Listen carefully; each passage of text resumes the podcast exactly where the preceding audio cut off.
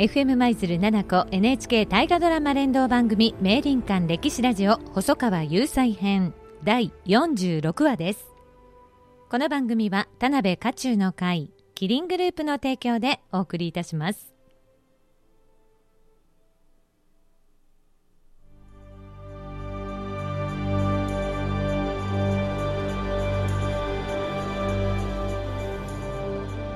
それでは真ん中さん今日もよろしくお願いいたします。よろしくお願いします。この番組前半は今週日曜日に放映された大河ドラマキリンが来るを振り返るコーナーとなっています。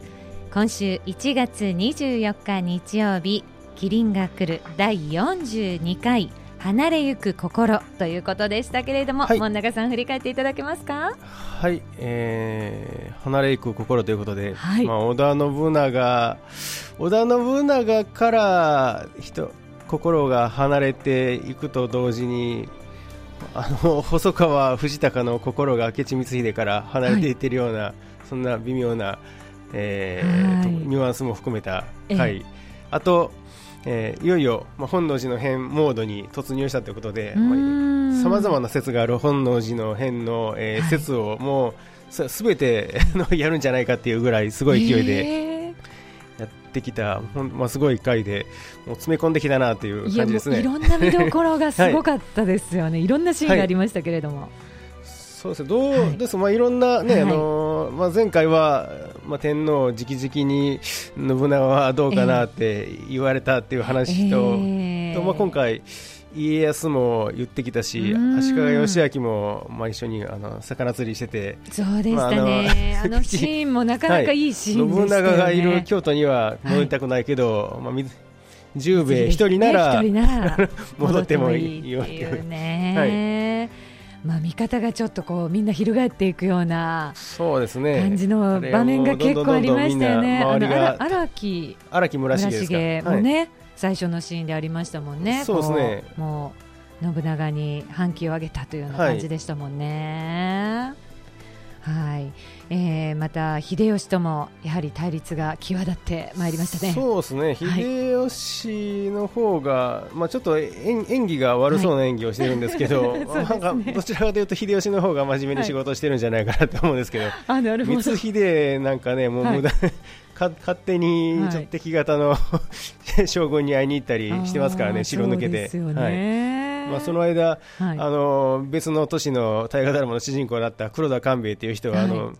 秀吉の参謀で荒木村重を説得に行って、はい、捕まって力王に閉じ込められて今、閉じ込められている最中っていうのが前回だったんですけども、はい、はい、もうそのドラマを見てた人はあここんなことをしている間も今、力王で官兵衛は大変なことになってるんだろうなっていう 話をで盛り上がってたんですけども、そういね見方も、はい、だから秀吉も必死なんです、官兵衛もた、助けたいし、なんとかあの。説得もしたいしということで、ね、でも邪魔者扱いされてましたけどね、なんかそうでしたね。来ない方がいいって言われてましたけどね,、ねもう本当敵視している感じがこうね、はい、すごい出てましたよね。家康もね、あちょちょっとあれもやっぱりたぬ、はい、たぬきですよ、彼は、彼はたぬきです。たぬき。ね、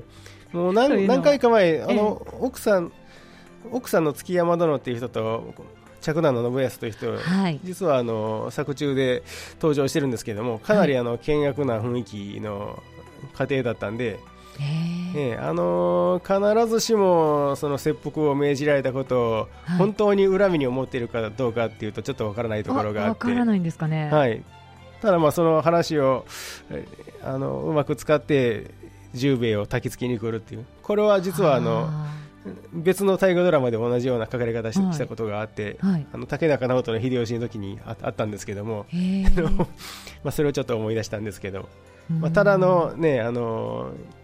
さすがまあ家康らしいたぬきぶりなのかなっていう書かれ方を感じました。もう中さんご覧になったんですね、はい、いやそしてもう後半の信長が光秀に問いただすシーンですよ。はい迫力ありました、ね、ありましたけど、やっぱりでも信長は優しいです、はい、まあ、特に十兵衛には優しいのかもしれないですけどね、なんだかんだでそのすねすねてるだけでね、はい、もう、ええ、もうすねて怒りをぶつけて、それで終わりって感じで。そうですね、ええ、まあ不安から来てるんですよね、あれね、もうどうしてもなんか言わないことにイラつきとこう不安から。もありますし、まあ、実際、前回ね、天皇もあん。にの信長をななんとかせえって言ってますからね。あそうですよね、悪悪口悪口どころじゃないですよ。もうけけけせぐらいの勢いのことを言ってますから、ね、余計夢なんですよね 光秀はねいやでもこれあの染谷さんの演技が私すごいなと思ってちょっと見入ってしまいましたけれども。もう染谷さんのファンにちょっとなりそうなぐらい、ね、すごいかなりあの信長役で株を上げたと思いますね、えー、あの年齢的にはね全然下ですよね。俳優さんの中では。やはりあのね佐々木蔵之介さんとかまあそうですね。あのにしても全然下ですもんね。中ではかなり若手ですね、はい、でもすごい存在感と迫力で、はい、またこれからちょっとね本能寺の変に向けてどうやって描かれていくのかが本当に楽しみですよね。はい。さあそれでは、えー、続いては細川藤高トリビアのコーナーです、はい、今日はどんなトリビアでしょう？は、まあ、さっきちょっとちらっと触れてしまったんですけれども、はい、まあ、今回、ねあのー、細川藤高登場してで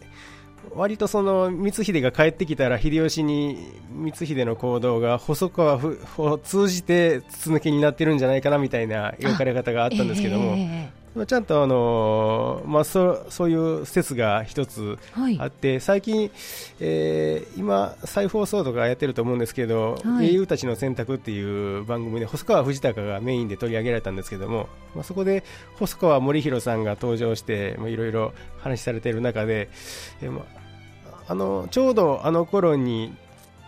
えーまあ、鳥取城攻めのやり方を織田信長からとあの秀吉に、はい、今指示する書状っていうのがあってそれがどういうわけか細川家が所所持していて、はい、今でも残ってるんですけどもなぜそんなもう信長が生きてる頃の書状を、なぜ秀吉からあの細川の手に渡ってるかっていうことで、もうかなり早い段階で、えー、秀細川と秀吉っていうのは通通だったんじゃないかっていう説があって、えー、なんかどっちの味方なのかな？だからまあね、ね、でもただ聞くと。今今までの展開からしても、細川藤孝っていう人はもう時流その世の中の流れを見るのがうまい人で、ね、いい方です、もう次に勝ちそうな人にはもうシフトチェンジそうそうそうシフトチェンジの速さっていうのが細川藤孝のえー、凄みだと思うんで。ある意味、はい、賢いのかもしれないですよね。賢いですよ、えー、冷静にこうみ動きをちゃんと見てるって感じですよね。ね。なんでまあ、ちょっとぜ昨日前回の放送を見て、まあ、そのエピソードも思い出しましたんで、はい、そういう説もあるということで、はい、はい、あの紹介させていただきたいと思います。はい、ありがとうございます。さあ、えー、ここでですね、えー、大河ドラマ関連イベントのご案内なんですけれども、もういよいよね、あの大河ドラマが2月7日までということで、いろいろとね、えー、関連づいたミュージアムなんかがそれと同時に閉館するということで、えー、ここ舞鶴から近くの、えー、福知山城のふもとにあります福知山光秀ミュージアム、はい、こちらの方もですね2月7日で閉館なんですけれどもそれまでの間にですねなんと、えー、こちらで入館者の方に今回武将印を。武将印。はい皆さん1枚ずつプレゼントということになっています、はい、明智光秀の、はい、はい。そうなんです。武将印なんですよね。何種類かあるじゃなくてももう明智光秀。で。すね。はい、はい、バックにはもう福知山城に登るような麒麟の絵も。ゴールドで描かれているということですので、これあの今ね入館者の方に一人一枚プレゼントということですので、はい、まああのね、ぜひっていうことはなかなか、ね、ねぜひ行ってくださいっていうのは言えないんですけれどもね、えーまあ、あのもちろんあのこちらのミュージアムも、うん、あの感染防止対策たあのしっかりとなさっていらっしゃいますので、はい、はい、入場制限などもありますんでまたぜひね行かれる際には感染対策をした上で行っていただきたいと思います。はい、さあそれでは、えー、もなかさん。え来週1月31日日曜日、はい、えキリンが来る第43回闇に光る木ということでいかがでしょうこちらの見どころは？どうまだまだ最終回までにしないといけないことってたくさんあると思うんですけども、えー、ああの佐久間信盛もまだまだ追放されてなないですし。もうもうすでにあの、はい、追放されてないとおかしくない時期なんですけども、そ。はい、でもそれそんなもぶち込むし、八神城の旗の攻めもぶち込んでくるだろうし、えー、あといろいろね、馬、はい、馬ぞれ天皇帝の御前で馬ぞれを盛大な馬ぞれをするっていうのもぶち込んでくるのかなっていうところで、もうやることたくさんありますね。またなんかこう黒幕なのかもわかんないですけど機長さんもまた出てくるシーンがあ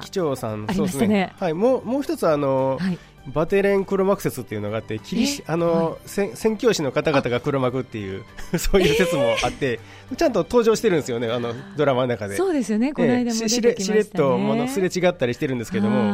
ちょっとその辺がどう匂わしてくるのかなって。うわちょっと見どころがたっぷりですね、はい、まあ残り2回ということでどんな展開で本能寺へね向かっていくのか、えー、ドラマも大詰めとなって楽しみになってまいりました。でもただね待ち遠しくもありちょっと終わってしまう寂しさもそうですね。ありますね。あともう2回で終わると思うと。ね。はいぜひ来週も楽しみにご覧ください